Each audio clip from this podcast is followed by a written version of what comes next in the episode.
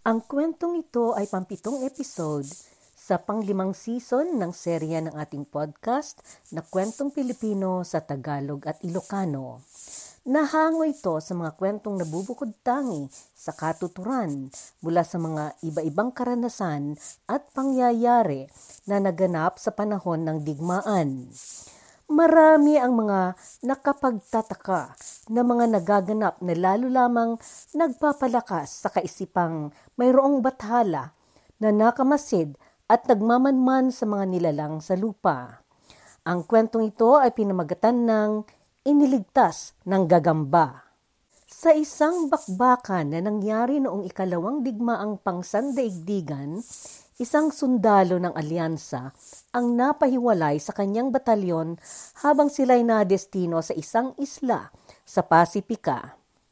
Mabagsik at matindi ang nangyayaring bakbakan na namamagitan sa mga magkalabang sundalong alyansa at mga sundalong Hapon matindi ang lumaganap na usok na bumalot sa kapaligiran.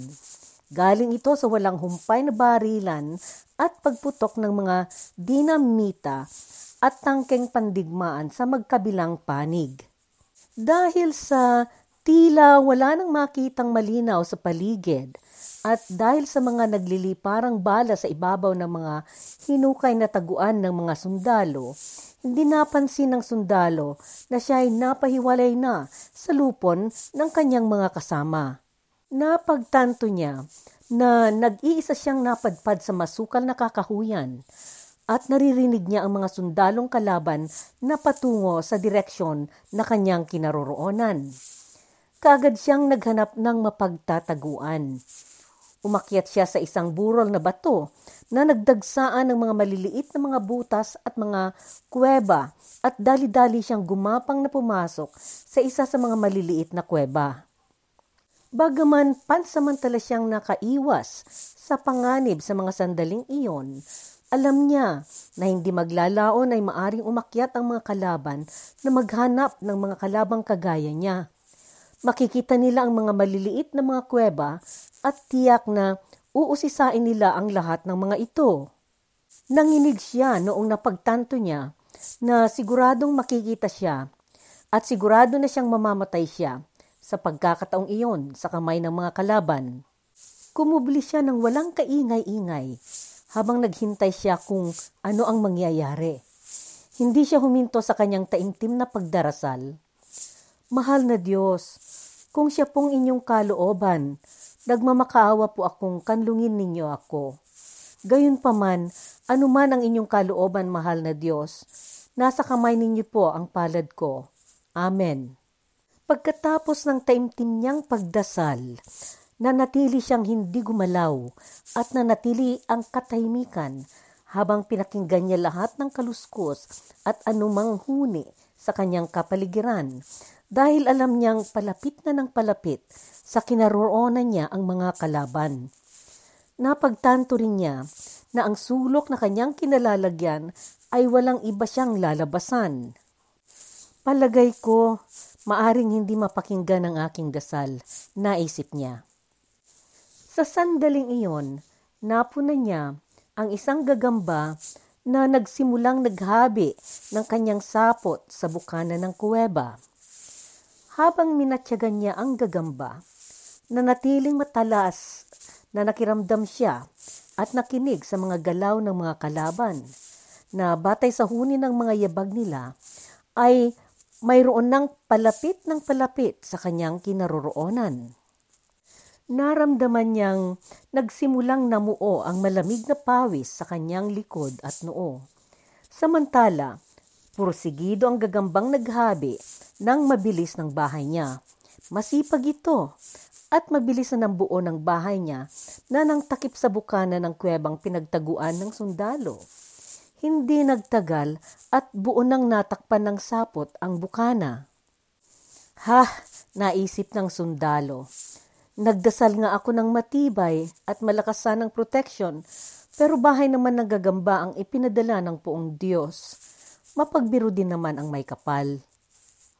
Lumapit ang tunog ng mga yapak Nasilip ng sundalo na nasa paligid niya na ang mga Hapon na nagkalat at nag-iimbestiga. Nakita niya na lahat ng mga butas na nadaanan niya bago sa pinagkublian niya ay sinusuri ng mga kalaban. Inihanda ng sundalo ang kanyang kalooban sa anumang mangyari at walang alinlangan ang loob niya na lalaban siya ng kanyang makakaya at hanggang sa kanyang huling hininga.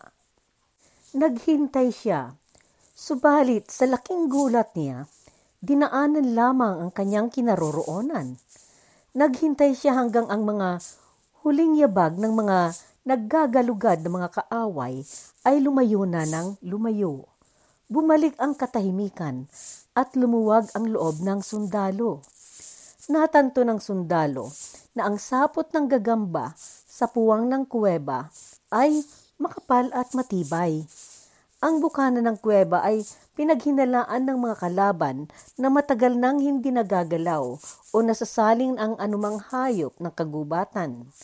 Ito ang dahilan kaya hindi na sila nagsayang ng panahon na usisain pa kung may puwang sa pwestong iyon o wala. Nagdasal muli ang sundalo. Mahal na Diyos, patawad po. Nakalimutan ko na sa pamamagitan ng iyong kapangyarihan, sapot man ng gagamba ay maaring maging higit na matibay at mabisa kaysa pinakamatigas pang pader na bato. Sinigurado muna ng sundalong malayo na ang mga kalaban at wala nang napapahuli sa kanila bago siya lumabas sa kanyang pinagkubliang kuweba. Noong nakita niyang ligtas na siya, maingat pa rin siyang naglakbay na naghanap patungo sa kampo na kinaroonan ng kanyang mga kasama. Ang kwentong ito ay isang paalala sa Proverb 356 o kawikaang pangatlo, panglima at panganim sa libro ng kawikaan sa matandang tipan ng banal na libro o Biblia. Buong pusong magtiwala sa buong may kapal at huwag sumandal sa iyong pansariling pag-iintindi. Sa lahat ng iyong gawe, magpasakanya ka at gagawin niyang tuwid ang iyong landas. Hanggang sa susunod na kabanata ng ating kwentong Pilipino sa Tagalog o Ilocano.